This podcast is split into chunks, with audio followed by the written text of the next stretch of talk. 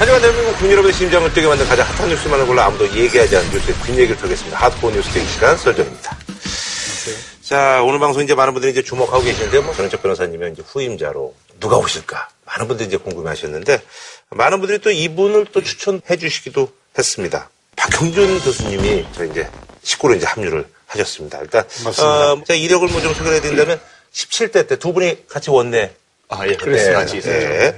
17대 국회의원 하시고, 그다음에 또 한나라당 대변인도 하시고 또 이제 이명박 대통령 시절에는 이제 정무수석 비서관을 또 2년 하셨고 또 그리고 국회 사무처 사무총재 지금 여기 장관급 아닙니까? 그렇습니다. 예, 그래서 아주 끝만. 예, 경력은 뭐 보수 쪽에서는 뭐 이만큼은 화려하신 분이 없을 정도로 선수는 조금 적습니다만 전 장관 대전 장관급 만남이 아니냐. 뭐 그래서 인사를 좀 부탁드리겠습니다. 예. 네, 온 국민이 좋아하는 방송에 예, 출연하게 돼서 영광입니다. 방송이 더 재밌고 유익하게 될 수 있도록 노력하겠습니다. 네. 그래서 이제 그 지금 말씀하셨는데 유익은 저희가 걱정을 안 하는데 이 재미 면에서 워낙 이게 좀 차분하시고 음. 점잖으셔서 그런 걸 좀 걱정을 하시더라고요. 저에게 개그를 원하신다면은 네. 그건 제 특 기 과목이 아니고 예, 예. 그럼 이제 개그는 역시 네. 씨가 하셔야죠. 예. 예. 근데 이제 좀 은근히 곱씹어 볼 수 있는 블랙 코미디를 저도 한번 좀 아 블랙 코미디요. 예, 참여할 수 있지 않을까 아, 싶고요. 굿을 만지고. 아 그런 건 안 돼. 아니, 그런 건. 아니, 저희도 원치 않아요. 손가락 찍고 아니, 저희도. 원치 않아요. 내가 할게. 내가, 내가. 아, 나 그거 원치 않아요. 그건 하지 마시고. 오케이. 아, 아니, 저도 제 네. 나름대로 블랙 코미디의 영업 전략이 있습니다. 아, 블랙 코미디. 아니, 어떻게 보세요? 근데 꽤 오래 지켜보셨잖아요. 어, 우리는 1980년대부터 예, 알아요. 예. 아, 같이 그럼. 개인적으로. 예, 예. 어떤. 그 당시에 시대에 같이 예. 살았던 사람들은 아, 민주화 운동 주, 주변에 있었던 예, 사람들은 그다 주변에 왔다리 갔다리 하면서 보고 했는데, 17대 때 이제 국회에 같이 있었잖아요. 서로 이제, 이제 선택이 이제 바뀌신 거죠. 뭐 여기는 예. 보수당, 어. 저는 이제 진보 자유주의당 이렇게 있었는데 그래도 우리가 목욕탕에서 자주 만나고 목욕탕 가기 전에 국회 운동장에서 축구도 많이 하고 우리 17대 국회 축구팀 멤버잖아요. 아, 그래요? 예. 그 17대 네. 축구팀이 역대 최강이거든요. 네, 그래서 제가 원톱이고 네. 그 left wing이시고 아, 그러세요? 그 다음에 그 요즘 또 그 텔레비전 많이 나오는 정봉주 그리고 공미. 자칭 박햄바우라고 자기 공잘 차는 사람들이 상당히 많았어요. 지금 다 국회에서 아웃됐어. 다 원해드리네요. 국회 축구부는 다 아웃됐어, 그 뒤로. 아니, 우리 저박 교수님이 이제 취미가 테니스, 농구, 축구 이런 뭐 구기 종목 좋아하시는 거예요? 테니스는 제가 전국 교수 테니스 대회 개인전 우승도 해본 적이 있고 아, 아, 그럼 이명박 대통령하고도 테니스도 많이 치셨겠네요? 네, 테니스로 많이 가까워져요. 아, 테니스요? 혹시 황제 테니스도 같이 쳤어요? 혹시 황제 테니스도 같이 쳤어요? 혹시 황제 테니스도 같이 쳤어요? 황제 테니스는 그거는 택도 아닌 거짓말이고 아, 그건 아니에요? 네, 이제 그거는 어, 전혀 어, 사실이 아니고 아. 농구도 굉장히 제가 좋아합니다. 아, 그러세요? 제, 제 특기가 뭔지 아세요? 뭐예요? No look pass. No look pass. 아, 요런, 아, 요런, 아, 요런 게 이제 블랙 유머라고. 어, 예. 그렇군요. 예, 알겠습니다. 아, 그나저나 말이죠. 이게 자유한국당 역시 뭐 예상대로 사실 홍준표 후보가 이제 당선이 됐네요. 예. 근데 이제 당대표 이제 그 발표할 때요. 후보들 전원이 뭐 원유철, 신상진, 그리고 홍준표 전 대표 해가지고 감자밭에 가 있었다는. 예.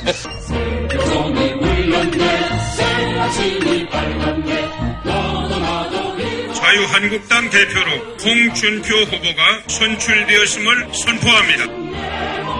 뭐 거기서 뭐 봉사활동하고 그러셨다 그러더라고요. 그 예. 민심을 캐러 감자밭에 갔는데 네. 감자밭에는 감자밖에 없어요. 예, 그래요. 어, 어쨌든 뭐 당선이 됐습니다. 홍준표 당대표가 자유한국당의 후보가 되어서 자유한국당이 대선에서 망했다. 그렇게 말씀하시는 분도 계시더라고요. 그렇죠. 그렇고 근데 제가 보기에는 그게 아니라 거꾸로예요. 음, 자유한국당이 망해서 홍준표 후보가 후보가 된 거예요. 음, 그러니까 지금도 홍준표 씨가 당대표가 되어서 네네. 자유한국당 망했다 이런 댓글이 오늘 SNS에 엄청 멘션이 많이 올라왔던데 네네. 그게 아니고 자유한국당이 망한 결과 또 아하. 홍준표 당대표가 탄생한 거 아니냐. 아하. 저는 그렇게 봐요.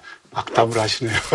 아니, 논평이죠. 음. 근데 그런 측면도 분명히 저는 있다고 생각해요. 그러니까 과연 보수의 얼굴로 홍준표 대표라는 분이 적합한 분인가에 대해서는 논란이 굉장히 많아요. 여러 가지 뭐 약점들이 많이 지적이 됐죠. 이제 예. 보수의 특징 중에 하나가 좀 긍정적인 면을 본다면 모든 문제에 대해서 좀 신중하고 사력 있고 또 책임 있는 음, 뭐 이런 어떤 자세가 보수의 근본 덕성이라고 보는데 좋은 보수. 예, 예. 네. 그런 덕성은 좀 누구나 이야기하듯이 좀 부족하다고 보는 거죠. 많이 부족하죠. 예, 대신 이분이 정치적인 예, 감각이나 순발력 네, 그런 거는 예. 굉장히 그 뛰어납니다. 저도 뭐 예, 형님 동생 아는 사이지만 저를 좀 미워합니다. 근데 어쨌든 아, 미워하는 이유를 좀 개인적으로 좀 여쭤봐야 아? 옛날에 제가 오세훈 시장 도와줬다 그래서 제가 밀수하게 돼가지고 아, 만일로 미워하기. 아주 단순하네요. 예. 그분은 이 호가 좀 분명하시고 아하, 예.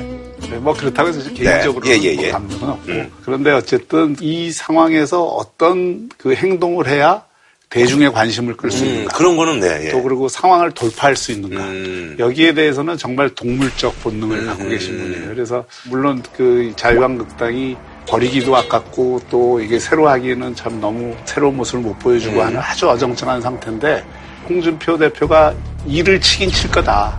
저는 그렇게 생각합니다. 일이라는 게 어떤 이게 일이게 사고를 칠 수도 있고 음. 또 자유한국당을 어쨌든 뭐 혁신. 예 음. 바꿔보려고 노력하는 그 일을 칠 가능성도 있다. 예, 이분이 또 칼을 잘 쓰는 분이니까 네네. 그 칼을 써서 수술도 하고 친박 핵심에 대해서도 분명하게 어떤 정치적 제스처를 취할 것 같아요. 그렇게 해서 자유한국당이 변화된 모습을 한번 보여주고 내년 지방선거에서 다시 보수층 결집을 노리는 전략으로 가지 않을까. 근데 어쨌든 간에 지금 뭐 이제 친박들의 어머니 존재하는 건 사실이고 최경환, 윤상현 이런 분들도 사실 지난 대선을 통해서 이제 어쨌든 화합의 차원에서 이제 당에 지금 들어와 있는 그런 상황이잖아요. 근데 그분들이 아무래도 수가 많고 그런데 이분이 이렇게 하는 대로 이렇게 움직이지. 그런데 이제 지금 작년 박근혜 대통령 탄핵 이후에 네. 이 보수의 가장 큰 문제는 누구도 정치적 책임을 지지 않았다. 네네네. 박근혜 대통령 외에는. 음. 그래서 이 부분을 어떤 방식으로든 청산을 하고 넘어가지 않으면 음. 자유한국당은 계속 그 굴레 속에서 벗어나기가 어렵다고 보는 거예요. 그이 점이 말하기엔 좀 가슴 아픈 얘기긴 네. 한데 그 노무현 대통령 서거하고 나서 네네네. 그거에 대해서 많은 논평이 있었는데요. 그중에 이런 논평이 있었어요. 의도하지 않았던 오류에 대해서 죽음으로 책임진 사람 그렇게 표현한 분이 있었어요. 그러니까 노무현 대통령이 목숨을 끊기 전에 나를 버리라고 계속 얘기를 했어요. 사람들한테 글을 올리고 그런 식으로 음. 자기를 지지하는 사람들 보고 나를. 아, 예, 예, 예. 기억납니다. 그렇게 해서 사람들이 안 버리니까 그 이제 그렇게 된 거예요. 그게 사실은 논평하게 좀 비극적인 사건이긴 한데 여하튼 그 참여정부를 이끌었던 그 세력 전체로 보면 제일 높은 지위에 있었고 제일 큰 책임을 진 분이 그런 방식으로 책임을 진 셈이에요. 음. 박근혜 대통령은 지금 구속이 됐죠. 네. 재판을 받고 있어요. 그것도 원했던 원하지 않던 일종의 책임지는 방식이긴 한데 네네네. 그렇죠. 근데 문제는 그 같이 책임져야 할 사람 중에 아무도 책임을. 안 지고 있는 거예요. 그것 때문에 대중이 한번 딱 버리면 다시 부르기 위해서는 명분이 필요한데 그렇습니다. 그게 없는 거예요. 그래서 오늘 홍준표 대표가 당선되자마자 3대 혁신, 그러니까 보수 혁신을 위해서 세 가지를 혁신한다. 첫 번째가 인적 혁신, 음. 두 번째가 조직 혁신, 세 번째가 정책 혁신. 음. 이세 가지 혁신 과제를 일단 제안을 했어요. 난 내용은 아직 제시를 안 했기 때문에 한나라당의 그 당 혁신위원회를 가장 크게 꾸렸었거든요. 네네네. 그때 혁신위원회 위원장을 박근혜 당시 대표가 예. 이 비주류였던 홍준표 대표에게 전격적으로 맡기고 예. 제가 총간사를 했습니다. 아. 그래서 그때 그런 혁신의 결과가 2007년 어, 대선에서 집권을 하는 배경이 됐다고 생각하거든요. 그런 경험이 있어요. 음. 그 홍준표 대표가. 아, 예. 그래서 다만 이제 그게 그 혁신이 성공할 거냐 안 할 거냐는 이제 뭐 별개의 문제지만요. 그러니까 약간 이제 그 점이 저도 있었을 것 같아요. 본인이 한번 경험이 있잖아요. 혁신위원장으로서. 근데 문제는 그때 혁신위원장은 박근혜라는 예. 확실한 당의 리더가 있는 음. 환경에서 그 당시에는. 혁신위원장을 했고요. 지금은 자기 당 대표예요. 음. 그러니까 이제 홍준표 대표는 정치 지도자로서 시험대에 올라간 거예요. 음. 옛날에 남 밑에서 혁신위원장 할 때 하고 네네네. 자기가 당대표로서 혁신을 하는 것은 아주 다른 문제여서 음. 세월도 한 10년 지나서 사람도 10년 지났고 음. 또 환경도 다르고 이래서 조금 며칠 더 기다려 보면 그렇죠. 그 예. 삼 3대 혁신의 내용이 뭐가 될지에 대한 그런 이야기가 좀 나오지 않을까.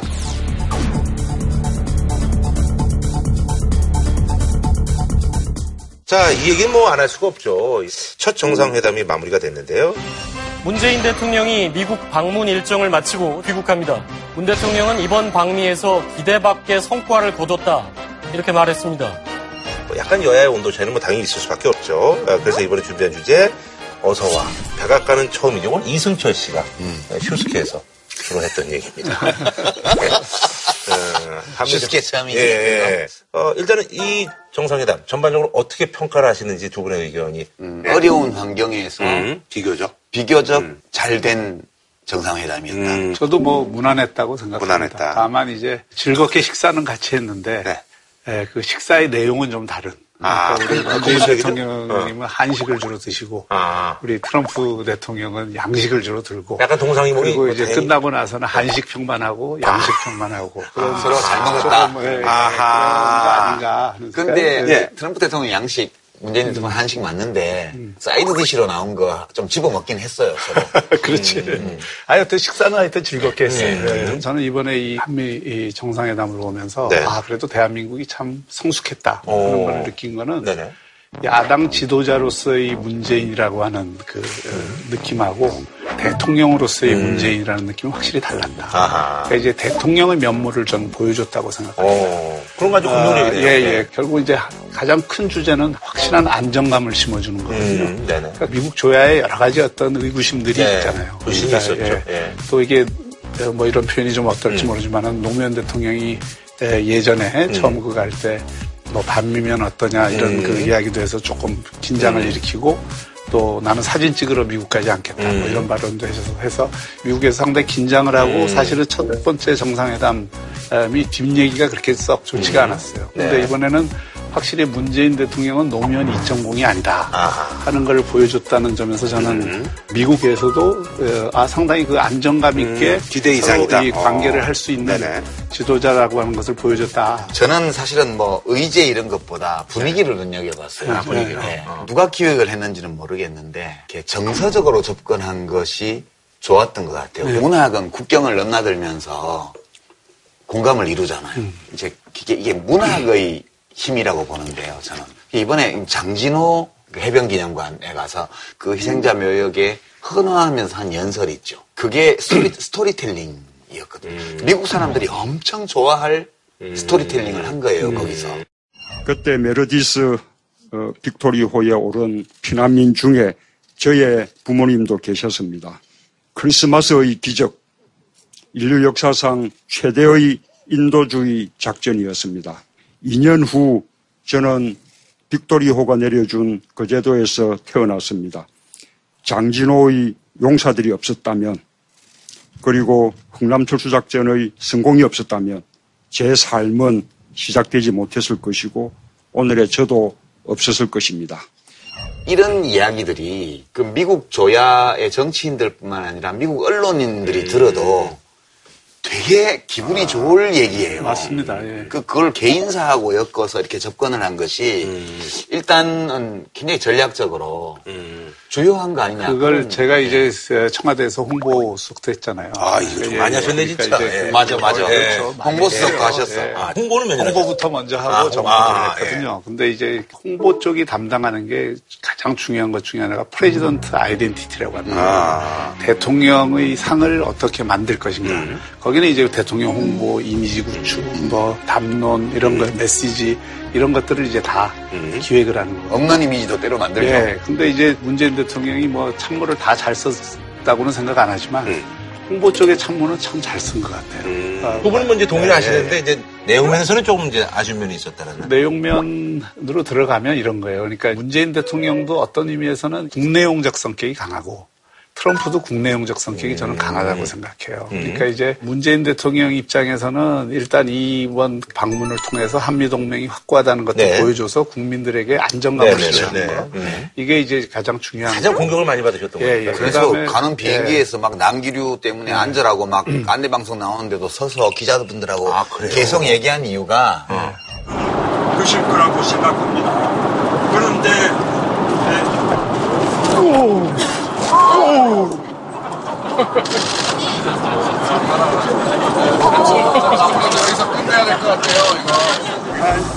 지금 정확하게 지적하신 거예요. 그러니까 국내 여론이 불안한 거예요, 대통령이.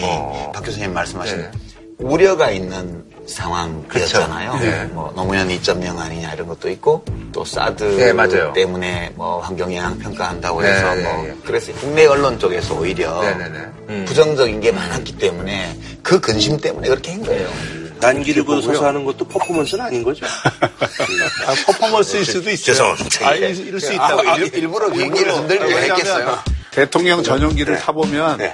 대통령이 타는 공간과 회의실은 기자들하고 완전히 분리돼 있거든요. 그러니까 소통하는 대통령 이미지를 만들기 위해서 가끔 이 대통령이 기자실에서 어. 옵니다. 어. 와서 그냥 스스럼 없이 대화도 네. 하고 네. 뭐 이게 애 집에 잘 크냐는 얘기도 하고 해서 서로 이렇게 그, 음. 그 하고 지금 난기류 가버릴 때 대통령이 딱 버티는 모습 보여주는 아. 것도 그 대통령으로서는 그렇죠. president 어. 아이, 아이덴티티라고 봐야죠. 그러니까 기획된 것일 수 있어요, 충분히. 그러니까 너무 아, 예. 너무 감동받지 마시라고. 그리고 이제 트럼프 대통령이 공동 언론 발표에서 한 얘기하고 네. 성명에서 한 얘기가 상당히 그. 뉘앙스가 아, 예, 예. 차이가 있습니다. 그게 좀 보도가 되고 있더라고요. 공동 언론 발표에서는 자기 하고 싶은 얘기 다 한 거예요. 제재가 우선이고 제재의 강도를 높이겠다. 그다음에 한미 FTA 재협상해야 된다. 어, 예. 음, 그다음에 방위비 분담 더 해라.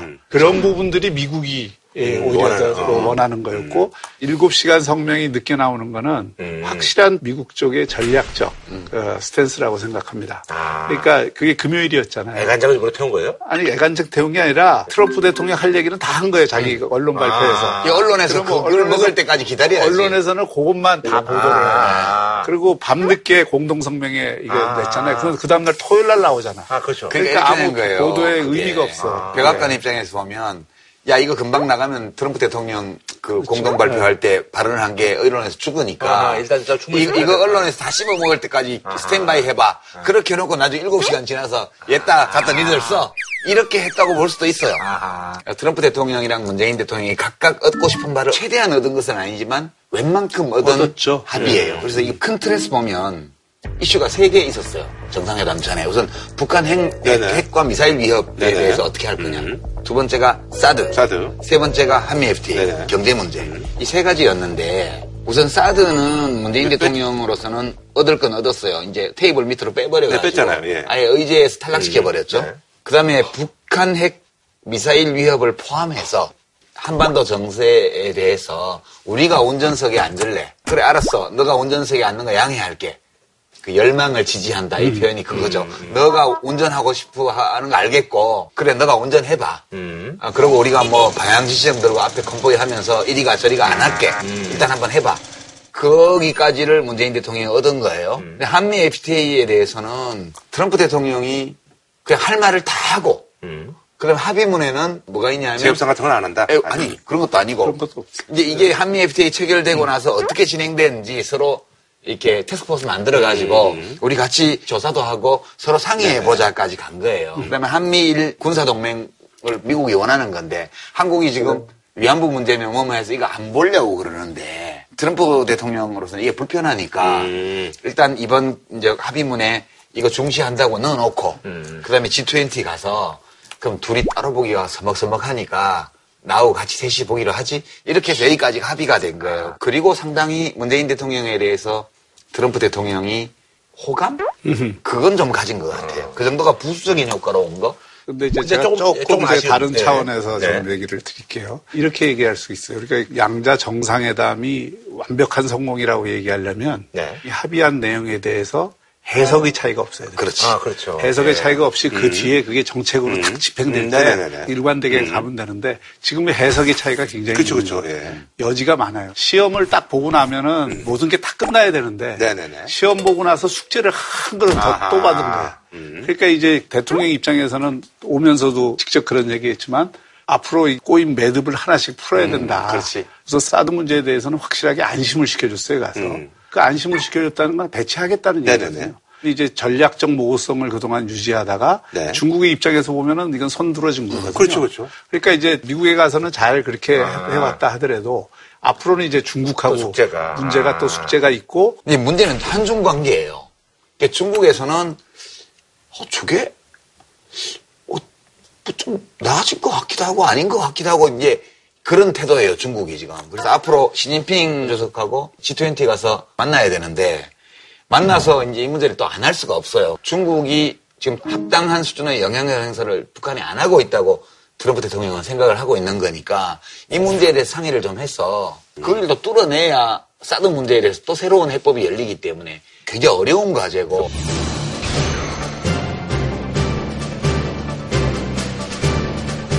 북한 핵 문제에 관해서도 미국은 분명한 입장이 있습니다. 우리가 대화를 해서 줄 거 다 주고 다 줬는데 맨날 원상복귀해요. 그리고 핵 개발은 계속되고 이것 때문에 미국이 북한에 대해서 계속 속았다고 생각을 하는 거거든요.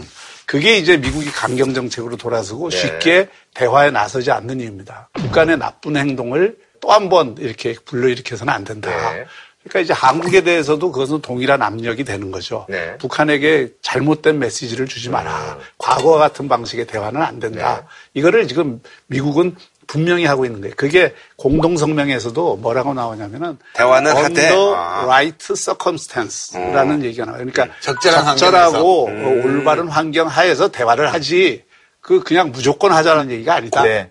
이번 한미 정상회담 결과에 대해서 네네. 북한 정부의 공식 입장이 안 나왔어요 아직. 북한도 지금 머릿속이 복잡한 것 같아요. 이게 막 이제 정보 보고를 받고 분석하고 있을 텐데 어떻게 하지 우리 우리하고 잘하겠다는 것도 또 아니고 그렇다고 해서 뭐 미국 시키는 대로 하겠다는 것도 아니고 우리가 이 정상회담의 합의 결과를 볼 때 해석이 엇갈리는 것처럼 북한이나 중국 정부도 지금 이걸 어떻게 해석해야 될지를 놓고 지금 고민 중인 것 같아요. 북한이 동해상으로 미사일 한 발을 발사했습니다. 한미 정상회담 나흘 만으로 문재인 정부가 북한과의 대화를 막 추진하기 시작한 시점입니다. 북한이 한반도 비핵화 구상에 호응하지 않고 레드라인을 넘어설 경우 우리가 어떻게 대응할지 알 수가 없다. 문재인 대통령은 북한의 엄중한 도발에 우리가 성명으로만 대응할 상황이 아니라면서 한미 연합 미사일 무력 시위를 직접 지시했습니다. 한반도 긴장은 다시 고조되고 있습니다. 이게 뭐 문제가 해결된 게 아니고 무슨 문제를 해결해야 될지에 대한 공감대 그런 정도에 그치는 성명이라는 지적에 대해서 좀 대체로 동의해요. 하는데 문제를 하나씩 보면 한미 FTA에 관한 거는 별거 아니에요. 이거는 트럼프 대통령이 그냥 국내용으로 한 거예요. 자기가 국내용으로. 왜냐하면 자기가 러스트벨트라고 그렇죠. 그래서 오대호 주변에 예, 예. 옛날 공업도시들 예. 백인 노동자들한테 표를 얻었을 네, 네, 때였는데 그렇죠. 노력하는 모습을 보여줘야 되니까 자기 국내용으로 쓴 거니까 이거는 그냥 시간 두고 논의해 나가면 되는 문제라고 거기에 이제. 문재인 대통령이 이제 호흡을 맞춰준 거라고 보면 되겠네요. 그 한미 FTA의 문제도 뭐 저도 그게 큰 심각한 문제는 아니라고 네네. 보지만 미국은 뭐 얘기해놓고 없었던 일로 하는 나라가 아니거든요. 그렇죠. 어, 그건 분명히 요구할 겁니다. 그런데 에, 뭐 이거 조금 얘기가 삐뚤어 나가는 거고 우리 유 작가 좀 감정을 거들릴 수도 있는데 네. 한미 FTA가 성공했다는 것을 이번에 확인받은 겁니다. 사실상 거꾸로. 한미 FTA를 6년 정부에서 했지만 예, 예. 얼마나 반대했어요. 지금 내가 정부석 할 때가. 그래갖고 한미 FTA 안 된다고 그 난리를 치고 아. 그때 그렇게 떠들던 사람들 다뭐더 양보했잖아. 원래 우리가 해놓은 것보다. 어쨌든 근데 아니, 원래 우리가 해놓은 대로 했으면 더 잘 됐지. 아, 한방 먹으셨네요. 그 다음에 뭐 체류탄 분이지 우리 국- 정의학 국회의장은 그것 때문에 아직도 목에 그 문제가 있어요. 이런 문제들에 아, 의사 출신이시죠. 비하 정부에서 물러섰잖아, 더. 물러서기 뭐 물러서기 그러니까 물러섰든 안 물러섰든 지금 어, 예, 어쨌든. 아니, 원래, 이렇게 원래 성공적이고 70점짜리를 60점 받는 건 인정하셔야지. 그것 때문에 반대했어요. 그건 아니잖아요.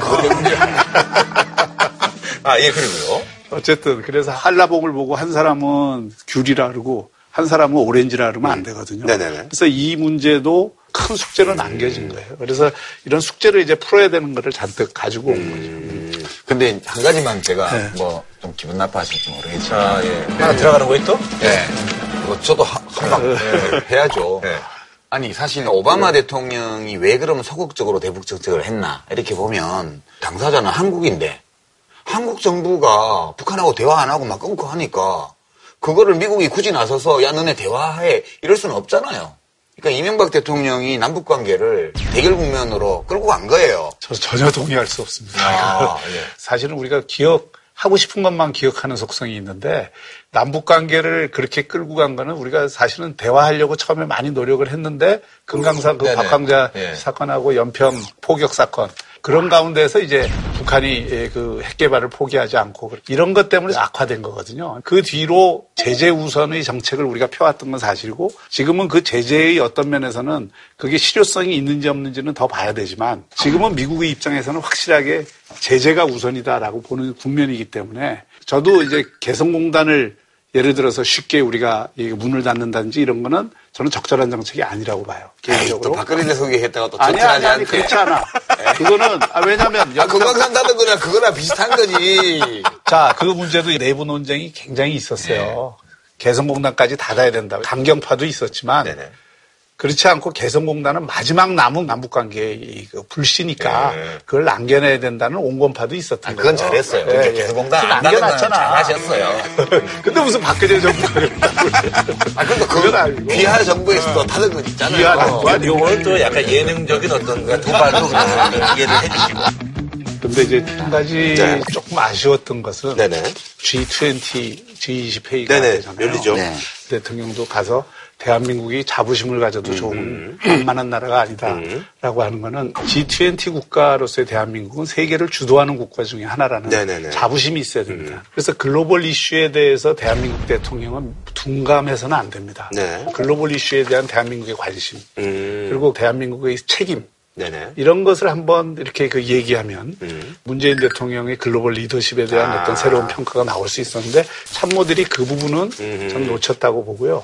그게 왜 그러냐면 바로 우리가 G20 회의가 있기 때문에 네. 한미 정상회담에서 그런 얘기를 하고 G20 가서 정상들하고 만나서 또 그런 아, 얘기를 하면 아. 대한민국 위상이 높아지는 아. 겁니다. 그래서 그런 부분들은 제가 좀 아쉽게 음. 네, 생각합니다. 그 G20는 좀 봐야 될 것 같은데요. 이 회의 우리나라도 한번 했잖아요. 네. 그게 뭐 자랑 되겠죠, 그때. 자랑할 만하죠. 이게 맨날 해마다 열리는 거잖아요. 그게 새로 생긴 거거든. 너무 홍보가 과했어요, 그때. 아, 아, 그랬다. 이게 이제, 그냥. 근데 홍보 수석은 아니셨죠? 아, 막 대충 그럴 것 같아요. 그러니까 이제 서울서 그때 개최를 한번 했잖아요. 근데 이게 뭐 올림픽처럼 4년마다 열리는 것도 아니고 돌아가면서 해놓은 것들이 여는 건데 가만히 있어도 20년에 한 번은 돌아와요. 어차피 그런 거 그래서 아, 그랬다 치고 당시. 뭐 질소 마이너 과자를 파셨는데 이제 여기 가서 사실은 정상들이 여기 모여서 이제 서로 면도 트고 음. 또 개인적인 친분도 쌓고 앞으로 양자 간의 음. 그런 정상회견을 펼칠 수 있는 토대를 만드는 자리이기 때문에 네네. 우리 대통령은 데뷔전이잖아요. 음. 이거는 그냥 가면 안 되고 몇 가지 G20에 속한 정상들이 인상적으로 받아들일 만한 음. 그런 의제나 이런 것들에 대해서 좀 준비를 해가면 지금 박 교수님 말씀처럼 굉장히 한국의 위상을 더 높이고 우리의 리더십을 더 세울 수 있는 그런 기회가 될 수 있을 거라고 네. 보고 그러니까 이게 이제 정상 외교라는 게 네. 이게 say hello 하는 얘기 외교가 아니거든요. 네네. 정상들 간에 만나서 악수만 하는 게 아니라 서로의 내공을 보여주는 게 대단히 중요해요. 아. 그리고 아. 정상들도 만나고 나면 아, 저 사람은 또 한 번 만나서 얘기하고 싶다. 예, 예. 저 사람하고는 좀 깊이 있는 대화를 하고 싶다. 이런 사람이 있고. 그러니까 말귀를 알아들어야 돼요. 그러니까 맨날 만나갖고, 아이, 그래, 그래도 뭐, 그래. 저, 좋은 게 좋은 거다. 이렇게 네. 하는 에, 게 있고. 이게 사실은 그 나라가 중요한 문제에 닥쳤을 때 큰 국제적인 힘을 받을 수 있느냐를 아, 그렇지. 결정합니다. 아, 예. 장관급만 해도요. 국제회의에 가면 네. 딱 만나고 나면 느낌이 나요. 음, 그렇겠죠, 뭐. 어, 센 사람. 그렇지. 저 사람 아주 좋은 사람. 그냥 머리 좋은 사람. 음. 아, 저 사람 왜 장관이야? 음. 여기에 이르기까지. 아. 그, 그게 남아요. 남기 네네. 때문에 되도록 가면 많은 정상들과 시간을 가지고 음. 그렇게 한다면 국가적으로도 좋은 일이 되겠죠. 알겠습니다. 그럼 뭐한 줄로 평 부탁드릴까요? 한미 정상회담? 네. 첫 한 줄로 평이니까 좀, 뭐, 블랙 유머라든 이런 거 좀. 그중 있게. 그게 안 될 것 같은데. 예, 예, 예. 예. 흥겨운 파티 뒤에 밀려드는 청부서. 야, 우리 방공표 세대답다. 방공표. 밀려드는 네. 청구서에. 네, 첫한 줄 평이 세네요. 저는 청구서를 안 보고요. 이번 한미 정상회담 네, 문제 해결의 첫 걸음이었다. 네. 자, 다음 주제는요. 국민의당이 지금 사면 초과거든요. 지난 대선 과정에서 제시한 문주영 씨 그 특혜 취업 의혹이 이게 이제 조작된 걸로 밝혀져서 파문으로 확산되고 있는데 그래서 지금 당 존립 기반을 흔들고 있습니다. 그래서 준비한 이번 주제 국민의당 제보 조작 파문 어째 그랬을까? 어째 그랬을까? 이? 이유미 씨 개인이 단독으로 저지른 사건이다. 지난 대선 당시에 불거진 제보 조작 사건에 대한 국민의당 진상조사단의 결론입니다. 앞서 이 씨는 검찰 출석 직전 모 위원장의 지시였다고 말했고 그 당사자가 이준서 전 최고위원으로 지목되면서 윗선 지시 의혹이 커지고 있습니다. 조 전 비대위원에 따르면 이 씨는 당시 이준서 전 최고위원이 선거는 이기면 게임 끝이라고 말했다면서 관련 증거를 다 갖고 있다고 주장했습니다. 이에 따라 현재 검찰 수사는 이 씨가 누군가의 지시를 받았는지 여부를 파악하는 데 주력하고 있습니다. 자체 조사를 했는데 이 뭐 결과 자체가 당원인 이유미 씨의 단독 범행이라고 이제 결론이 난 그런 상황인데요. 국민들 입장에서는 조금 납득하기 힘든 게 아닌가 예. 지금까지 밝혀진 걸로 대충 미루어 보면 그 이유미 씨가 본인이 스마트폰 세대놓고 메신저도 조작하고 음. 녹음도 자기 동생 시켜가지고 자기들이 알고 있는 내용을 유도신문하는 식으로 해서 갖다 줬어요. 음. 부친이 갑자기 좀 어디다 야뭐 원서 하나 내봐 이렇게 해가지고 했다고 들었는데 그게 맞나요? 뭐 아빠가 네. 얘기를 해서 네. 어디에 이- 이력서만 내면 된다고 얘기를 한- 했던 것 같은데 파스스에 있었던 직원들이 다 좀 어느 정도는 다 알고 있겠네요. 당연히 그걸 모르는 게 이상한 거지.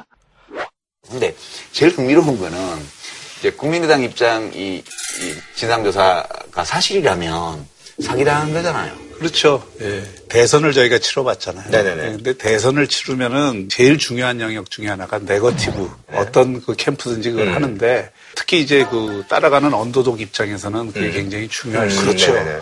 그러면 이제 그 네거티브를 하더라도 이게 역공을 당하면 안 되거든요. 그렇죠, 그렇죠. 예. 그러니까 그 역공을 안 당하기 위해서 네거티브 자료가 왔을 때 항상 검증을 아. 검증을. 예. 예. 그래서 아 이거는 상당히 터트려도 효과도 있고 또 뒤에서 우리가 방어가 되겠다 네. 어, 백업이 된다. 하는 거하고 어, 이거는 방어하기가 굉장히 어려운데 정치적으로만 효과를 거둘 수 있다. 그러면 책임질 사람을 정해놓거든요. 총대를 매죠. 그래서 누가 총대를 맬 거냐 아하. 그 책임선을 분명히 해놓고 아, 하는 아, 그래요? 게 대부분의 그동안의 선거에서 아하. 나타나는 선거뿐만. 아니라 우리가 네. 옛날에 데모를 할 때도 그렇죠. 열명이 모여서 모의를 하면 동을 그중에 뜬다. 예, 동 뜬다고 해서 총대를 메고 잡혀가서 징역 3년을 받을 사람이 두 명이 두, 두 명, 세 명이면 세 명에서 시나리오를 다 짜고 나가잖아요. 그게 기본이죠, 그거. 또 하나는 이제 그 이유미 씨 자체가 카이스트 출신에다가 대기업에도 다니고 네. 자기 자신의 전도가 유망한 분인데 총선 예비 후보였고. 예, 예. 그리고 아무리 안철수 후보 당선을 위해서 자기 한번 바치겠다고 생각을 했어도 그렇게 혼자 그거를 기획을 해서 하기는 상계에는 좀 벗어난다. 경험치가 예, 나가죠. 적어도 이유미 씨를 부축했거나 아하. 이유미 씨하고 협의를 했거나 이유미 씨의 보고를 받은 최소한의 라인은 있었을 거다. 음. 그렇게 의심해 볼 수 있고 두 번째는 네네. 바로 그 민주당에서 고발하고 네네네. 이쪽에서 막고서 네네네. 사태가 커지니까 그 메시지 보낸 걸 보면 이미 이유미 씨가 부담을 느껴가지고 어. 이거 이제 그만했으면 좋겠다고 얘기를 하고 그다음에 이거 아니라고 얘기하고 싶은데 하면 당이 망한다고 그러니 이럴 수도 없고 저럴 수도 없고 이렇게 막 하소연을 했잖아요. 그러니까 저는 이게 약간 미필적 고의가 있었던 거 아니냐. 처음부터 터뜨릴 때부터 불확실하긴 한데 아하. 일단 급하니까 쓰고 그리고 선거 끝나고 나면 뭐 원래 고소고발 취하고 그런 것도 많으니까 일단 선거 때까지는 밀고 가자. 이렇게 좀그 국민의당 내부에서 덮었다는 의혹 이런 거는 역시 경험칙상 있다고 봐야죠. 예, 그러니까 이번에도 어느 수준에서는 gate keeping이 됐을 텐데 그걸 안 한 걸로 봐서는 정치적 판단으로는 이게 굉장히 그 폭발 효과가 예. 있다고 생각을 했던 거죠. 근데 저희가 보기에는 바깥에서 보는 입장에서는 효과도 없었을 뿐 아니라 아, 대포를 쐈는데 네. 그 대포가 아니라 공포탄 수준에 머무른 거죠. 그게 그러니까 정치적 효과도 없었고 그리고 역공을 받아갖고 지금 결과적으로는 이렇게 된 거니까 국민의당 입장에서는 악수 중에 악수를 그러면 이제 준 거고. 두 분은 그러면 경험적으로 봤을 때 뭐 이준서나 그 정도까지는 알았을 수도 있다라는 그런 생각이 든 거예요? 이준서 전 최고위원은 처음에 조작 사실을 몰랐다 하더라도 음. 이미 대선 투표일 전에 여기 문제가 있다는 걸 알았을 거예요. 음. 그 다음에 이 사람이 과연 누구랑 상의를 했느냐 이걸 검찰에서 다 조사하면 그래서 박지원 전 대표 얘기도 나오고 뭐 그랬던 그렇죠.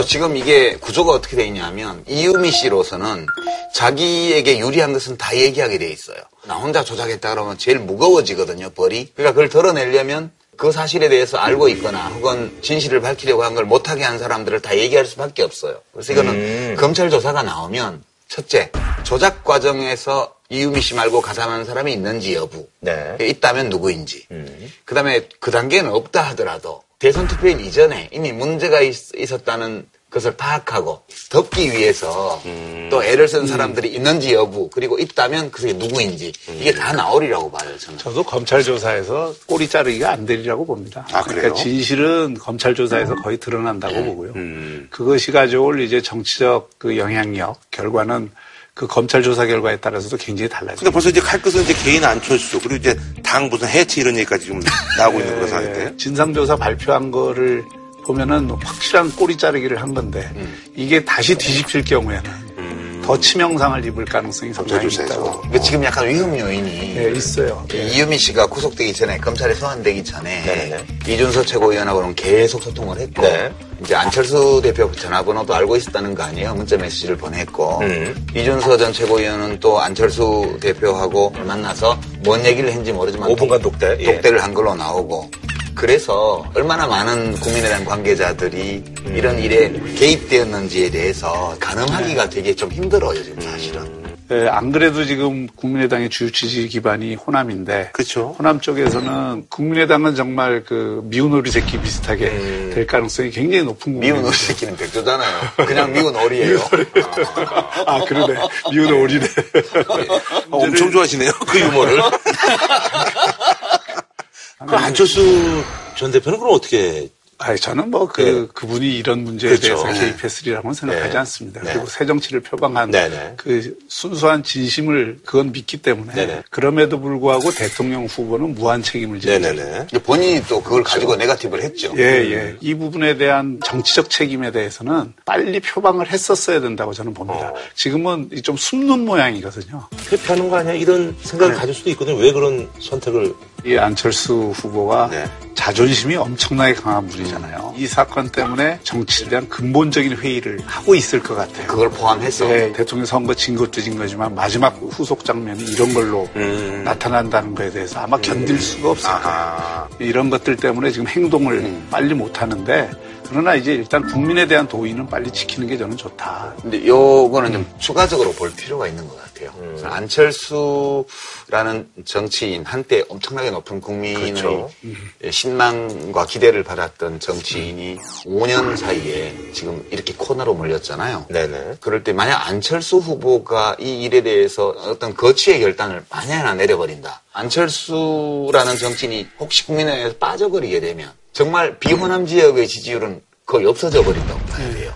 그게 국민의당의 고민이기 때문에 음. 정치인 안철수로서는 자기가 만든 당에 대한 책임성 문제가 있어서 결단이 되게 어려워요. 이게 첫 번째로. 음. 두 번째는 오늘 취재를 좀 해보니까 청와대도 굉장히 당혹스러워한대요. 이 국민의당 사태에 아하. 대해서. 왜냐하면 지금 국회법 때문에 과반수를 가져봤자 법안 통과가 쉽게 되지를 않아요. 음. 그거보다는 이 사당 체제에서 이제 협의와 타협을 거쳐서 운영의 아. 묘를 살려서 어떻게든 어떻게든 해 나갈 수밖에 없다고 판단을 하고 있는데 그게 또 어떤 뭐 정권의 이미지에도 더 좋을 수도 있겠네요. 그렇죠. 예. 그 국민의당이 좀 그 안정이 되어서 좀 현안 문제를 가지고 서로 음. 상의할 수 있는 상황이 더 좋은데 지금 정상적으로 원내에서 교수단체 간에 협의를 하기도 좀 어렵게 돼버렸단 음. 말이에요. 거기다가 추미애 대표가 좀 뾰족한 얘기를 하는 바람에 또 감정적으로 굉장히 부딪히고 있다.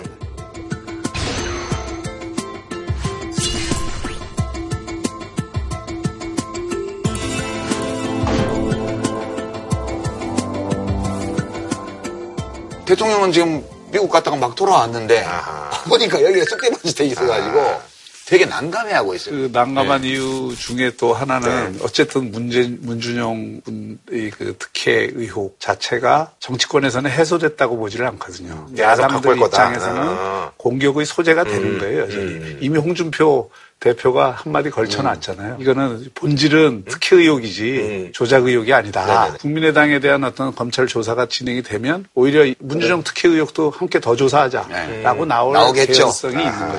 그러니까 지금 문재인 대통령의 행보에 인사 문제 말고는 특별히 지금 시비 걸 게 없거든요. 그렇죠. 네. 네네네. 야당이 생각하기에는 남아있는 이슈라고 좀 있다고 생각하는군요. 어, 예. 보니까 청와대로서는 여러모로 좀 곤혹스러운 면이 이게, 있겠죠. 이게 곤혹스러워 하는 거죠. 알겠습니다. 그럼 말이죠. 여기서 모시기 좀 힘든 분이시죠. 요즘 뭐 여기저기 워낙 안 좋은 일을 이렇게 여기저기 막 뭐 사과로 다니시고 바쁘실 텐데 박주선 어, 비상대책위원장 모시고 어, 국민의당 입장의 얘기를 한번 좀 들어보도록 하겠습니다.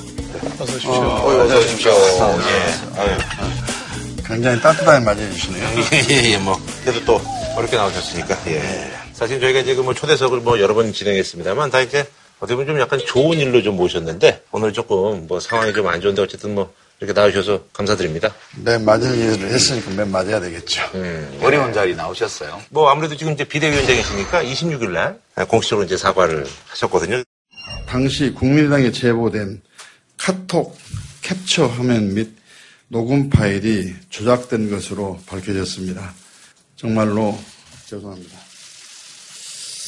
당사자인 문재인 대통령과 그 아들 준용 씨에게도 진심으로 사과를 드립니다.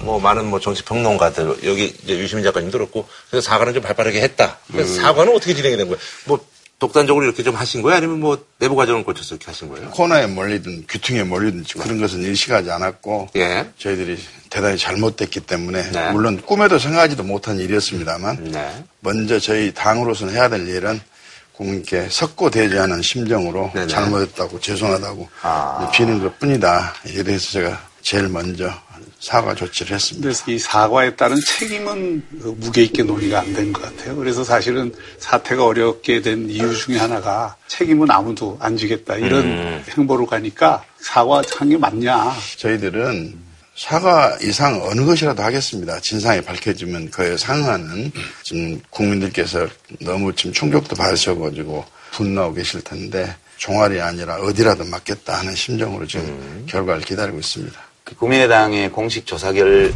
결과하고 이유미 씨가 검찰에 가기 전에 한 얘기 사이에 좀 상충하는 점이 있어서 그거에 대해서 지금 관심이 많이 모이는 것 같아요.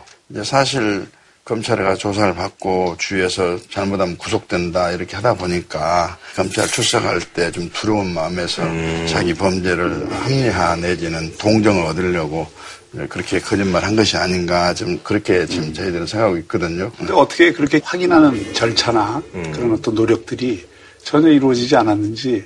우선 외부 인사로서 잘 모르는 분이 이게 자료다 가져온 것이 아니고 이유미라는 사람이 당원이고 그 다음에 나름대로는 그 이준서 전 최고위라는 분이 야 이거 어떻게 해서 가, 져오게 됐느냐 여러 가지 이야기를 해보니까 이유미 씨가 전부 제공을 했어요. 조작된 거지만 예, 어쨌든 예. 이메일 주소도 갖다 주고 음. 또 확인해 보니까 이메일 그 그분이 맞고 그러다 보니까 저희들로서는 그 당시 상황으로서는 검증을 하려고 노력했다 저렇게 평가를 하고 있습니다.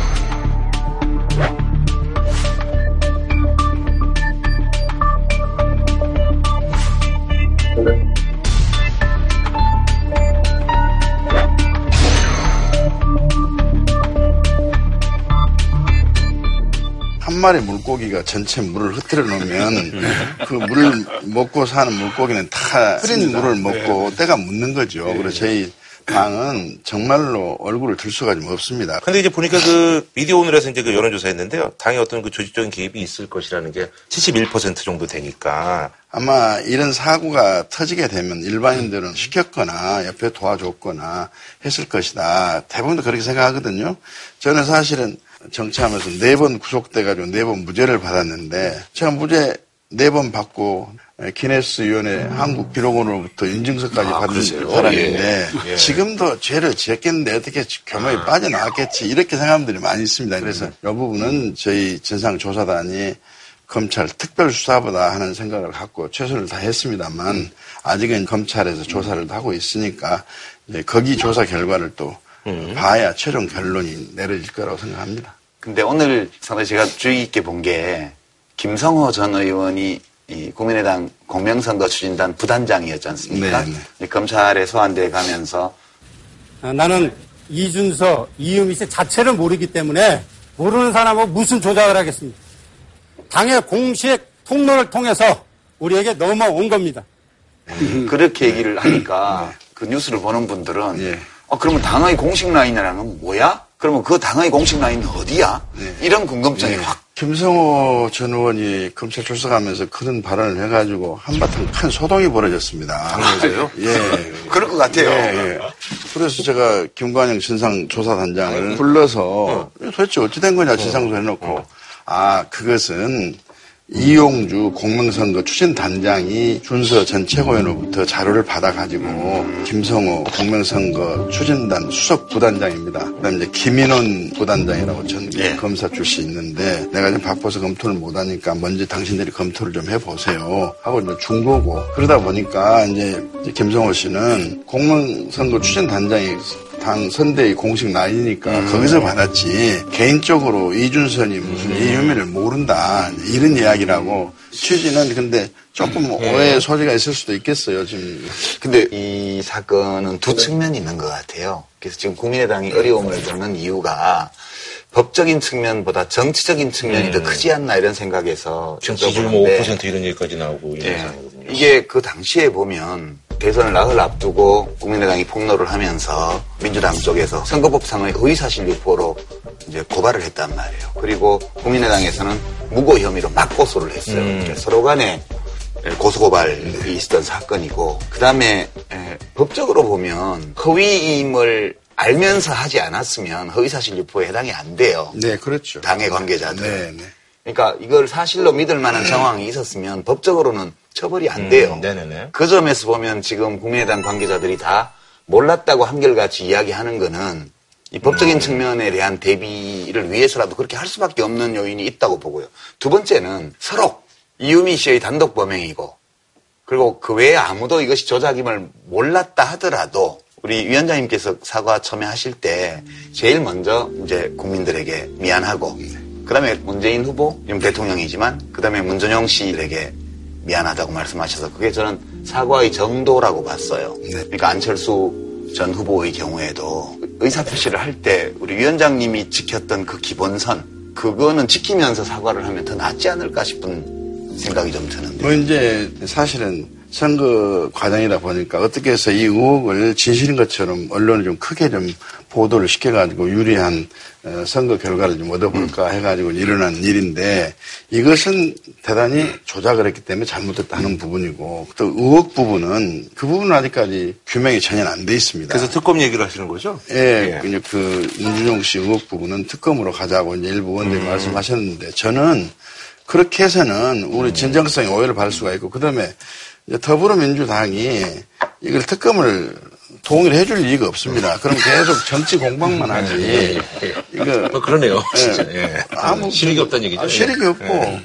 괜히 그 꼼수 부린다고 또 음. 비난이라 받고 그럴 가능성이 있어서 저희들은 사실은 문재인 정부에는 상당히 곤혹스러운 부분이 있습니다. 예. 검찰 개혁을 하려고 막 그러고 그러니까. 그러니까 검찰은 이 사건만큼은 오히려 또 피해자가 문재인 대통령과 그 아들이다 보니까 아마 특검 이상으로 수사를 할 겁니다. 어, 그래서 저, 희들은 특검 아니라 뭐 특특검을 받더라도 뭐 진상은 규명해야 되니까 예. 뭐 적극적으로 합치하겠다. 다만 검찰이 과거 전례에 비춰서 또 정도를 벗어난 너무 과잉수사는 하지 말아라. 아니 근데 이제 그 사실 이제 이러다 보니까 가뜩이나 이제 좀 엉덩이가 좀 이렇게 들썩들썩 하시는 분들이 있는데 그래서 탈당이라든지 이런 얘기들이 뭐 주변에서 좀 나오고 있는 그런 상황이거든요. 나아가서는 정계 개편 얘기 네. 좀 나오고 있지 않습니까? 그거는 어떻게 예, 그럼 지금 그것까지 신경 쓸 여력이 없으신가요? 아, 아닙니다. 일부 이제 개인 판단으로 이제 뭐 탈당을 하는 분도 있긴 있는 것 같습니다. 근데 이제 지금 이것이 정계 개편은 뭐 신호탄이 될 거다 하는 것은 너무 과장인 것 같고요. 국민의당 의원들 입장에서 보면 좌불 안석이겠죠. 뭐 이게 이리 가자니 이 쓰레기통이고 이리 가자니 불기름통이고 이제 우리 유 박사님도 그렇잖아요. 옛날에 열린우리당 창당해갖고도 위기 상황이 얼마나 있었고 예. 요즘은 자유한국당입니다만 새누리당도 거기에 뭐 차떼기 사건이 있어가지고 뭐 아주 과연 존재하겠냐고 하는 백척 간도 상황에서 다시 또 집권도 하고 또 그랬는데 뭐 저희들은 그런 사례에서 비춰볼 때 겸손한 자세로 수사에 응하고 정말로 잘못했다고 빌고 개과천선하겠습니다. 개과천선까지 하시더라고. 여기저기 다니시면서 사과하시느라고 지금 고생이 많으시네요. 예, 저, 저보고 지나가면 저 박사가 온다, 박사가 온다 그럽니다. 무조건 제가 가서 머리 숙이고. 박사가요? 예. 아, 예. 그래서 밥주에는 사과만 하러 간 사람입니다. 아니 근데 가시기 전에 덕담은 한 말씀 예, 드려야 예, 될것 예. 같아요. 뭐. 나중에 어떤 결과가 나오든지 간에 그 원칙과 정도에 따라서 이 문제에 국민의당이 끝까지 대처하고 그 결과를 받아 안고 또 제기를 모색하는 이런 쪽으로 가시려는 태도에 대해서는 저는 박수 쳐드리고 싶고요. 감사합니다. 예. 저희들이 지금 굉장히 지금 어려움을 겪고 있습니다. 많이 격려를 좀 해주시고 이럴, 이럴 때 뭐 신의 묘수라고 두 분 너무너무 어, 정치적인 지혜가 많으신 분들이 저희 바둑 잘 못 떠서 은퇴한 사람들이거든요. 아이고. 그냥 해설을 할 뿐이지 실전에 투입하라 그러면 못합니다 저희. 알겠습니다. 오늘 뭐 이제 사과 일정은 없으신 거죠? 예, 오늘 이게 끝인 거죠? 예. 아, 또 사과를 하러 아, 그래요? 그럼 뭐, 가서 또 이제 진솔하게 사과하시고요. 예, 알겠습니다. 예, 오늘 하셨으면 고맙습니다. 아유 수고하셨습니다. 예. 멀리 못 나갑니다. 아이고 그런 거 오늘 좀 크게 매맞을 줄 알았는데 너무너무 또 격려를 해주시고 이번 사건에 대해서 뭐 한 줄로 평 좀 부탁드리겠습니다. 제가 먼저. 예, 예. 한자에 악인 악과라는 게 있습니다. 네네. 그 나쁜 원인이 나쁜 결과를 가져오는데 네. 악인 악과 악마의 유혹이 에, 새 정치를 덮치다. 아, 쓰리다. 예, 어. 저는 추 대표에게 한 말씀 건의하는 거한줄 평으로 하겠습니다. 무너지는 담벼락에 돌 던지지 마십시오. 음. 근데 예전에 이제 그 골퍼 중에서 타이거 우즈가 어쨌든 간에 이제 안 되는 선수는 그냥 더 철저하게 자기에 대한 어떤 그 공포감이라든가 이런 걸 더 불러일으키게 하려고 마지막 라운드에서 더 공격적으로 하고 그러는데 또 정치인으로서 또 그런 면도 좀 필요한 게 아닌가 하는 또 그런 생각도 그래요. 정치는 골프가 아니잖아요. 그래요? 예. 알겠습니다. 자, 지난주에 이제 문재인 정부가 신거리 원전 오리코기 여기에 대한 이제 건설공사 일시 중단 명령을 내렸죠. 그래서 이제 탈원전 정책으로 가는 것 같습니다. 근데 여기에 대해서 이제 또 여러 가지 이제 찬반 논란이 있죠. 그래서 저희가 이번에 준비한 주제는요. 이러다 탈랄라. 새 정부 탈원전 속도전입니다. 어, 저는 뭐 문재인 정부 출범 이후에 잘한 일들이 상당히 많은데 네. 이것만은 어, 좀 문제가 있다. 아, 저는 이렇게 가장 문제가. 되는 건 예, 예. 그 중에 하나다라고 아, 생각해요. 예, 이번 결정은 저는 민주주의 정신에 이 합당하지 않다고 봅니다. 음. 왜냐하면 민주주의의 핵심은 듀 프로세스, 그야말로 이 정상적인 절차, 네네네. 적법한 절차를 밟는 게 중요해요. 네네. 공사 중단을 네네네. 하게 되는 경우에는 원자력 안전법이라고 하는 법적인 예, 근거가 있어요. 네네네. 거기에 보면 여덟 개 조항이 있습니다. 네네네. 그리고 또 그 조항에 해당되는 경우에도 원자력위원회를 거쳐서 이게 결정을 하게 됐어요. 근데 이러지 않고 이걸 행정명령으로 그냥 내버렸대. 음. 우리가 박근혜 대통령을 비판했던 가장 큰 이유가. 어, 입법사항을 뛰어넘는 권력의 자의적 남용을 음. 에, 그 비판을 한 것이고 그게 공화주의 정신에 위배되는 거거든요. 네네네. 이 위법 논란은 논란이 있는 거죠. 음. 이제 원전 건설 관련된 법률에 위배됐다는 주장이 있는 거예요. 이건 좀. 가려봐야 될 사항이라고 저는 보고요. 다만 이제 이런 논란이 안 생기게끔 절차를 다 밟았더라면 더 좋았겠죠. 음. 근데 그 속사정이 음. 약간 있더라고요. 음. 이게 지금 우리나라 원전은 다 한수원 에서 사업을 하잖아요. 네네네. 한국 수력원전에서. 이 공기업이에요. 네네. 지금 공기업 사장들은 다 전 정부에서 임명해 놓은 사람들이에요. 근데 문재인 대통령 후보 시절부터 탈원전을 공약을 했어요. 네네네. 대통령이 취임하고 나니까 공사를 막 빨리 하는 거예요. 음. 아니 이제 한수원 입장에서 불안할 거 아니에요. 아니, 그러니까 이제 탈원전 주장하는 후보가 대통령이 됐으니까 불안해. 그러니까 빨리빨리 공사를 진행을 해야 아. 이게 스톱을 못 시킬 거 아니에요. 그러니까 사장이 바뀌 기 전에 그냥 빨리빨리 해버린다는 얘기예요? 그렇죠. 그러니까 피차 간의 속도전이에요. 어. 그래서 이제 이렇게 된 측면이 있어서 아니, 아니, 그런 어, 어, 차원의 어. 문제가 아닙니다. 예. 아니, 그러니까 일단 이거는 예산이 정해져 있는데 어. 시공사가 그거를 빨리 하겠다면 공사 발주한 쪽에서는 좋은 거 아니에요? 그러니까 그걸 갖고 저는 탓해서는 안 된다고 아니, 그, 생각하고 그, 그 지적이 가능하다고 봐요. 근데 이제 문제는 신고리 원전 오류코기 사업 진행 상황이 막 원자로도 설치하고 이래서 정말 안전 관련되어 있는 법규나 이런 걸 적용하지 않으면 잘못하면 위험할 수 있다면 저는 이게 큰 문제랄 거라고 봐요. 갑자기 중단시키는 거. 근데 지금은 기초공사만 하고 있는 단계예요. 아, 지금은 공, 있는데, 예, 어. 공사를 스톱시킨다고 해서 큰 피해가 없다는. 안전에 문제가 생기는 건 아니, 없어요. 안전하고 관계없지. 예, 예. 상차리지 근데 빨리 뺀 거 아니에요? 그러니까 예. 지금 상을 아직 안 차렸어요. 아직 아직 음식은 안 들어오고 상만 빨리 갖고 들어온 거야. 그러니까 상 물려 이렇게 준 두. 번째 문제는 네. 아, 요 얘기는 동의하시는 거예요? 아니요, 동의 안 하는데 제가 그거 갖고 뭐 지금 말싸움할 시간이 없다. 예, 예, 예. 빨리 빨리 더 중요한 문제예요. 어, 예, 예. 어. 원전 같은 경우 우리나라 에너지 문제잖아요. 그렇죠. 에너지는 우리 경제의 피해에 관한 문제입니다. 에너지가 없으면 안 되잖아요. 네네네. 그러니까 이게 그만큼 복잡한 산이 그 걸려 하셨었어요. 거예요. 예. 그러니까 신중하게 해야 된다. 이 문제야말로. 음. 지금 원전에 대한 이 대통령의 인식이나 이런 것들이 네. 탈핵, 탈원전 운동 했던 분들의 인식이 그대로 들어가 있어요. 음. 그러면 반대편의 의견도 충분히 들을 시간이 있어야 돼요. 음. 그런 시간 없이 지금 완전 군사작전 하듯이 이거를 탈원전 하니까 그거로 인한 어떤 역효과가 곳곳에서 나타나고 있는 거예요. 예, 이 문제를 누가 보고해서 대통령이 그런 결정을 했는지 모르지만 음. 대통령이 어쨌든 큰 국제적 망신을 당했잖아요. 일본의 뭐 후쿠시마 원전 사고로 음. 방사능 때문에 1,300명이 죽었다.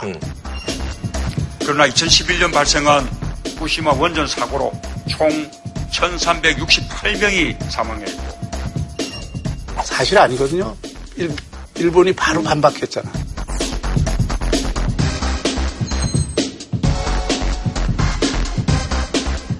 그거는 뭐냐면 조의금 낼 사람들 명단 받은 건데 그, 그 그거는 청와대 참모들이 사실 확인도 제대로 안 하고 보고를 한 거예요. 그래서 이거는 정책 결정을 이렇게 하면 안 된다. 이걸 우선 좀 지적을 하고 예. 싶습니다. 아니 이제 타당한 지적이신데요. 저는 이제 좀 다른 면에서 보는 게 네. 지금 취소를 한 건 아니에요. 음. 신고리 공사를 중지시켜 놓고 네. 계속 지을 것인지 말 것인지. 아니면 취소를 해야 될 것인지 그거를 결정을 하는데 그건 이제 시민 배심원단 결정에 맡겼다. 이제 이게 이른바 공론 절차예요. 말하자면. 그러니까 지금까지는 우리가 소위 전문가들에게 맡겨 왔는데 사실 많이 지적이 됐지만 핵 전문가는 다 이제 무슨 원자 핵공학과 출신들에다가 실제 하는 일도 이 핵발전 사업이라든가 이런 거와 관련된 걸로? 먹고 사는 아. 분들이에요. 그러니까 이제 그런 분들만 모아서 의사결정을 하게 하면 한쪽으로 쏠릴 우려가 있으니 이 문제를 일정한 배심원단을 모집해서 충분한 정보를 제공하고 나서 거기서 의사결정을 참조해서 정부가 결정하겠다. 이렇게 한 거라 민의를 반영해서 한번 해보자. 이렇게까지 와 있는 거죠. 지금. 그 시민 배심원단 언론에는 이게 좀 논란이 된다 그러더라고요. 예. 필요할 수도 있겠죠. 예. 최종적인 순간에는 필요할 수 있겠지만 순서가 틀렸어요. 음. 시민 배심원단이 먼저 결정할 일이 아닙니다. 음. 이 문제는 우리나라 에너지에 관한 종합적인 정책적 판단 하에서 내려져야 될 결정이에요. 음. 근데 지금 국민들이 지난번에 후쿠시마 쓰나미나 경주 지진 때문에 막연한 공포가 있거든요. 네. 네네네. 또이 한수원이나 우리나라 원자력계가 갖고 있는 투명하지 못함, 또 비리 네, 비리. 이런 거에 대한 또 이게 그 비판적인 여론이 있기 때문에 원전 문제를 여론에 맡겨놓으면 다 탈원전하자고 그럽니다. 음. 원전이 정말 그렇게 위험한 건지 또 원전이 없이 우리가 과연 에, 그 전기를 제대로 쓸수 예, 있는지 예. 이런 거에 대해서 전혀 지식과 정보가 제대로 공유되지 않은 상태에서 몇몇 시민 배심원단이 결정을 한다? 굉장히 위험한 일이죠. 그러니까 이제 이거는 기간도 너무 짧다는 지적도 있고 해서 네네. 논의가 필요하다고 봐요. 네. 다만 이제 현재 30%좀 넘는 수준의 전기 에너지를 우리가 핵발전에 의존하고 있는데 계속 이렇게 가도 좋을 거냐? 또는 이 핵발전으로 생기는 전기 에너지의 비중을 더 높이는 것이 바람직한가에 대한 충분한 논의 없이 추가 건설이 지금 지한정부에서 쭉 추진됐단 말이에요. 제가 그래서 볼 아까 때. 이제 그 추가적으로 짓는다는 것 자체가 아무런 그런 공론화 과정 없이 소위 전문가들하고 정부의 의사로 그냥 결정을 해버린 거예요. 그래서 이 돌리는 과정이 있어야 되고 냉각기도 있어야 돼서 저는 충분한 시간 여유를 가지고 국민들에게 충분한 정보를 제공하고 전문가들끼리 충분한 토론을 하고 정당들이 국회에서 충분한 논의를 하고 이 과정은 필요하다고 저는 그렇게 지금 이 문제는 크게 세 차원이 있어요. 지금 이 원자력 문제는. 첫째는 이게 원자력이 안전한가? 네네. 가장 큰 문제죠. 우선. 환경 문제와 관련해서는 네네. 우리가 전 세계적으로 제일 큰 환경 이슈가 이 기후 변화잖아요. 그렇죠. 예. 그리고 이제 이 방사능 문제가 있는 거예요. 그래서 기후 변화에 대해서는 원자력 에너지는 긍정적인 에너지. 그래서 탄소를 배출을 탄소를 네, 배출하지 네, 않아요. 네. 다만 이제 방사능 이 문제, 안전 문제 네. 이거에 대한 건데 이것도 지금 그 공포. 공포감이 과잉 조성된 측면이 그렇게 있어요. 보시는 거예요? 예, 그 과장된 위험에 우리가 얹어져 있어요. 전 세계적으로 세 번의 예, 그 원자력 사고가 그쵸. 있었잖아요. 저, 저, 체르노빌 그. 스리마일이 예, 제일 먼저 스리마일, 있었고 예. 체르노빌이 있었고 그다음에 네네. 후쿠시마가 예. 있었잖아요. 스리마일은 인명 피해는 없었어요. 그로 인한. 그다음에 체르노빌은 이게 실험하다가 이게 터져갖고 엄청난 인명. 피해. 이게 가장 이렇게 그 탈원전을 가져오게 된 배경이 되거든요. 근데 체르노빌 그 원자력은 경락고가 없었습니다 당시에. 이 터진 게 막아줄 그게 없었어요. 그래서 사실은 그 체르노빌 이후로 원전도 기술 혁신이 많이 됐습니다. 그래서 그거를 이중삼중 극단적인 상황에 대비하는 정도까지 이 원전이 기술 혁신이 됐기 때문에 국민들이 일반적으로 생각을 야 저 원전 갑자기 팍 터지지 않느냐 맞아요. 그런 이런 우려는 저는 조금 기우라고 생각합니다. 그리고 후쿠시마도 지진이 9.0인데 거기에 가까운 데에서 오나가와라고 있어요. 오나가와는 아무 이상이 없었어요. 왜 그랬냐? 쓰나미를 막을 수 있었기 때문에 쓰나미를 왜 막았느냐면 방파제를 15m까지 올렸어요. 그 방파제가 막아줘서 쓰나미가 없었기 때문에 거의 문제가 없었는데 여기는 쓰나미가 닥쳐갖고 그 어, 됐고 그 다음에 우리가 쓰고 있는 거는 그런 어, 그 발전 방식이 아니거든요. 네네. 근데 어쨌든 그래서 안전 문제가 완벽하다고는 얘기하지 않습니다. 그러나 이제 줄여갈 수 있어요. 근데 안전성 문제는 저도 뭐 과장된 면도 있다고 생각은 하지만 대형 원전 핵발전소 사고는 원인이 다 달라요. 똑같은 원인으로 반복되지 않아요. 그리고 이제 확률상 볼 때 핵발전소가 많은 데일수록 사고 날 확률이 높아요. 이제 집적도를 보면 한국이 지금 프랑스하고 두 개가 제일 높은 나라거든요. 그렇게 돼 있어서 그 잠재적 위험에 대한 공포감을 갖는 것이기 때문에 원래 보이지 않는 위협이 무서운 거잖아요.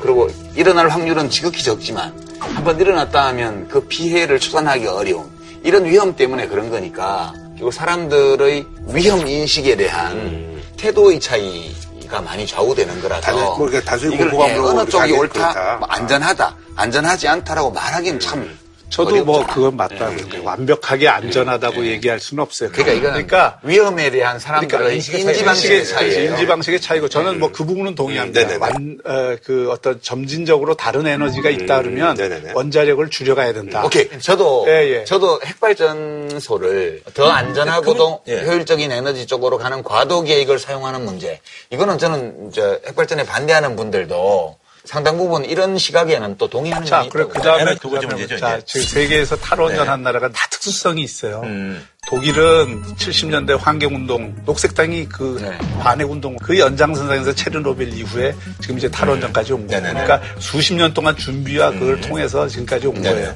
그 다음에 스위스는 네. 수력 발전이 55%가 될 정도로 지형이 좋습니다. 네네. 돈도 그 다음에 많아요. 덴마크는 북해 풍력도 잘 될 수 있어요. 또뭐 여러 가지 대체 에너지를 쓸 수 있는 나라예요.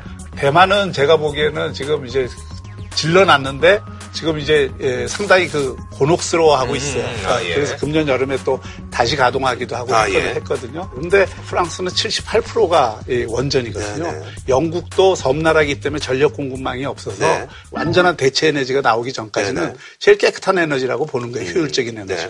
네. 또 실제로 우리나라는 지금 원자력이 30%고 그리고 석탄이 40%고 그리고 LNG가 20%고 뭐 이렇게 석유가 5%고 예. 이렇거든요. 사실은 대부분의 에너지를 지금 중동을 통해서 네네. 가져오는 거잖아요. 작업자족률이 굉장히 낮잖아요. 예? 그러니까 그 중동에 예를 들어서 해협에 거기가 한 3, 4개월 막히면 우리는 큰일 나는 거예요. 그래서 에너지를 할 때 우리가 원자력을 빼고 지금 신재생 에너지는 올라오려면 한참 걸리기 때문에 그 과도기를 메꿀 방법이 없기 때문에 네네네. 원자력을 지금 쓰고 있는 거라고요. 근데 어느 나라나 이 문제를 안고 있죠. 음. 솔직히 말하면 에너지 작업 자족되는 나라가 별로 없어요. 독일 경우에도 에너지를 다 작업하지는 못하고 지금 전기 에너지 중에서 한 반 정도를 신재생으로 쓰고 있는 거예요. 그리고 이제 산업에다가는 굉장히 엄격한 그 에너지 사용 효율 기준을 적용을 해서 90년대 이거 처음 할 때 기업들이 볼멘 소리를 엄청 했거든요. 이렇게 하면 다 망한다고 제조업이. 근데 결국 그렇게 함으로써 독일 기업들이 에너지 효율성이 매우 높은 제품, 그다음에 연비가 매우 좋은 자동차, 배기가스가 아주 덜 해로운 내연기관 이런 쪽으로 산업 경쟁력을 확보를 했거든요. 독일 경우가 그래서 저는 우리가 어느 날 갑자기 이걸 중단할 수는 없겠지만 이 에너지 안보라는 이유로 해서 그러면 달리 대책이 없고 뭐 우라늄 수입 안 하나요? 그 마찬가지잖아요. 핵일년도 대신 이제. 몇 년, 몇 2년 이상 쓰니까 그렇게 그래도 뭐 몇 달 동안 뭐. 이그 해상이 봉쇄된다든지 그래서 완벽하게 에너지 안보를 하는 방법은 없다. 근데 자. 비용적인 문제를 좀 연결을 네. 시키고 그렇게 되면은 좀 대중들의 생각이 좀 바뀔 여지가 있나요? 그러니까 논의를 해봐야 돼요. 그러니까 이게 사회적 합의가 필요한 그러니까요. 각 나라의 특수성을 봐야 된다 네. 이겁니다. 이 문제를 바라보는데 네네네. 독일이 했으니까 우리도 한다 이게 아. 니고왜 독일이 하는데 프랑스는 안 하고 영국은 안 하고 다른 나라들은 다 안 하느냐 이거예요. 음. 그 나라의 특수성이 있어요. 독일은 그 국민들의 높은 시민 의식이 탈원전에 대한 이 그 대가를 치른 거예요. 그렇죠. 지난 감수하도록 10년간 감내할 수 있습니다. 지난 10년간 주택 전기 가격이 78% 올랐어요. 독일에서 우리나라 지금 주택 전기료의 3.8배입니다. 독일이. 그리고 산업 전기료는 2배고 이거를 감당할 수 있어야 돼요. 그거를 이게 원전을 대체하면은 뭐 다른 걸로 다 할 수 있다? 그거 안 됩니다. 더구나 내가 엊그제 그 해외에 나가 있는 원자력 전문가하고 통화를 아, 했는데? 예. 그 사람이 지금 세계 원자력 회의에 가 있어요. 네. 그 원자력 회의에서 뭐라고 하느냐면 한국은 이제 원전 수출 안 하네.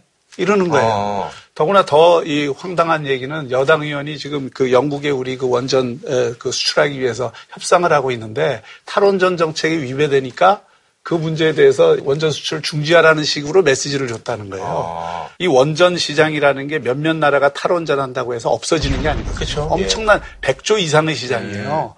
여기에서 우리가 아랍에미레이트에 내기 수출한 거는 굉장히 중요한 진지를 확보한 거거든. 그리고 우리나라가 프랑스나 다른 나라들보다도 원전 건설하면 한 두 배 빨리 합니다. 그리고 우리 기술이 굉장히 우리 지금 원전의 95%를 작업하거든. 그래서 굉장히 예, 그 우리나라의 원- 또 원전 경쟁력이 있어요. 그러니까 이게 산업적으로 볼 때에도 우리가 포기할 단계가 아니고 급진적인 탈원전 정책은 그 부작용이 훨씬 더 많을 수 있다라는 겁니다. 박 교수님, 예. 탈원전은 급진적으로 못하는 거 아시죠? 근데 이미 가동 급진적으로 한다고 아니요. 정책 결정을 지금 하는 거지. 어느 날 갑자기 핵발전소를 스톱시키는 건 아니에요. 네. 지금 탈원전을 한다는 거는 추가적인 원전 건설을 안 한다는 거예요. 그 지금 있는 것들은 차차로 수명이 다 될 때까지 가동하다가 하나씩 하나씩 고리 1호기를 폐로 한 것처럼 순차적으로 하니까 지금 막 지어놓은 원전들은 앞으로도 있어야 돼요. 그런데 지금 그것도 조금 오해가 있는 게 수명이 아니라 면허 갱신 기간이에요. 그거는 기관에서 전부 어, 평가를 해서 네네네. 이거 더 쓸 수 있다 없다를 결정하는 거고 대부분의 원전을 계속 씁니다. 네네. 근데 그런데도 우리가 이제 심리적으로 불안하고 그러니까 고리 1호기 없앴잖아요. 그러니까요. 이게 이제 원전은 그래도 우리가 다행스러운 게 어느 날 갑자기 수소 에너지가 나와갖고 이제는 뭐 환경 피해도 하나도 없이 값싸게 한다 이러면 모를까. 지금 그럴 가능성이 별로 없기 때문에 지금 지- 가동 중인 원전, 이미 지어놓은 원전은 이제 가는 거예요. 계속 지어놨기 때문에. 그때까지 이제 다만, 시간이 있을 것이다. 다만 여러 해 뒤에 가동에 들어갈 걸로 예정되어 있던 신규 원전 건설을 일단 잠정 중단시킨 거고요. 이제 이 문제를 다룰 때 우리가 하나 더 제가 보태고 싶은 건 지금 우리가 전기를 누가 어떻게 쓰고 있냐를 보면 이런 식으로 해서는 원전을 계속 새로 지을 수밖에 없다는 거예요. 이제 이 문제를 다룰 때 우리가 하나 더 제가 보태고 싶은 건 지금 우리가 전기를 누가 어떻게 쓰고 있냐를 보면 이런 식으로 해서는 원전을 계속 새로 지을 수밖에 없다는 거예요. 지금 가정에서 쓰는 전기는 13%밖에 안 돼요. 그때도 저희가 뭐 그 얘기했어요. 우리가 핵발전에서 나오는 전기의 대부분을 기업들이 쓰고 있는데 맞아요. 얼마나 낭비적으로 이 값을 싸게 해주기 때문에 가정용 전기에 비해서 3분의 2 값이잖아요. 지금 산업용 전기가 심야 전기 할인해줘가지고 많이 쓰는 많이 쓰는 기업일수록 단가가 떨어져요. 평균 가격이 이렇게 돼 있으니까 기업들에게 전기 요금을 너무 저렴하게 해줌으로써 사실상 에너지를 과소비하는 산업을 매겨 살리는 거예요 지금. 그래서 이 문제 논의할 때 저는 시간을 두고 충분히 논의하려는데 동의하지만요. 실제 우리가 합리적으로 전기를 소비하고 있는가? 원전을 안 지을 수 있으면 좋잖아요. 그렇지. 굳이 안 지을 수 있도록 소비를 조절하는 방법은 없는가? 이것까지도 수요 관리도 같이 하면서 하자는 거죠. 이 수요. 관리도 해야 되지만 신재생 에너지가 우리나라에서 잘 안 되는 이유가 있습니다. 태양광 같은 경우에는 이게 구릉이 많아서 공지가 별로 없어요. 이거 그렇게 늘리려면은 엄청난 평지가 있어야 네네네. 되는데 그 평지를 잘 못 구하거든. 예. 풍력 우리나라가 저 북유럽하고 비교해서는 도저히 안 됩니다. 그러니까 우리나라 신재생 에너지 사업자들이 다 바이오매스로 가는 거거든. 그 쓰레기 태워 갖고 하는 것은 오염 물질이에요. 혐오 시설들이거든. 아는 사람들이 있잖아요. 간단한 문제가 아니라니까. 네, 그거는 한번 논의해 볼 필요가 있는 것 같아요. 그리고 다만 이제 한 가지 뭐 딴지 거는 건 아닌데. 아, 딴지 가세요, 괜찮아. 뭐, 그 핵발전 전문가들은 뭐 55원 이렇게 얘기를 하는데요. 우리가 폐로 산업을 한 번도 해본 적이 없잖아요.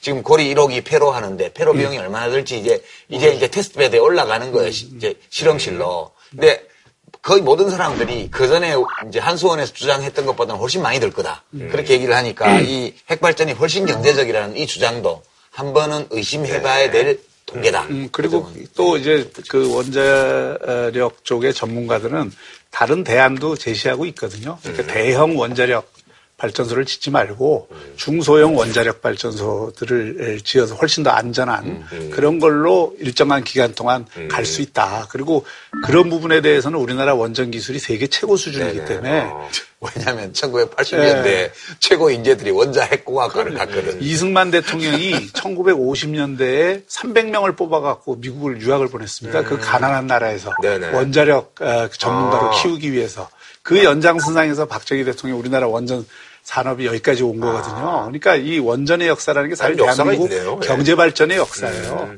그래서 이거를 이게 바꿀 때에도 음. 뭐 금년 말까지 공론조사에서 결정한다든지 이런 성급한 결정은 아. 정책을 제대로 예. 관리하는 게 아니다라고 보는 거죠. 자, 뭐한 줄로 평좀 부탁드리겠습니다. 아, 저부터 할까요?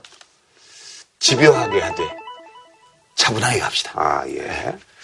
저는 예, 목욕물 버리려다 애기까지 버리지 마라.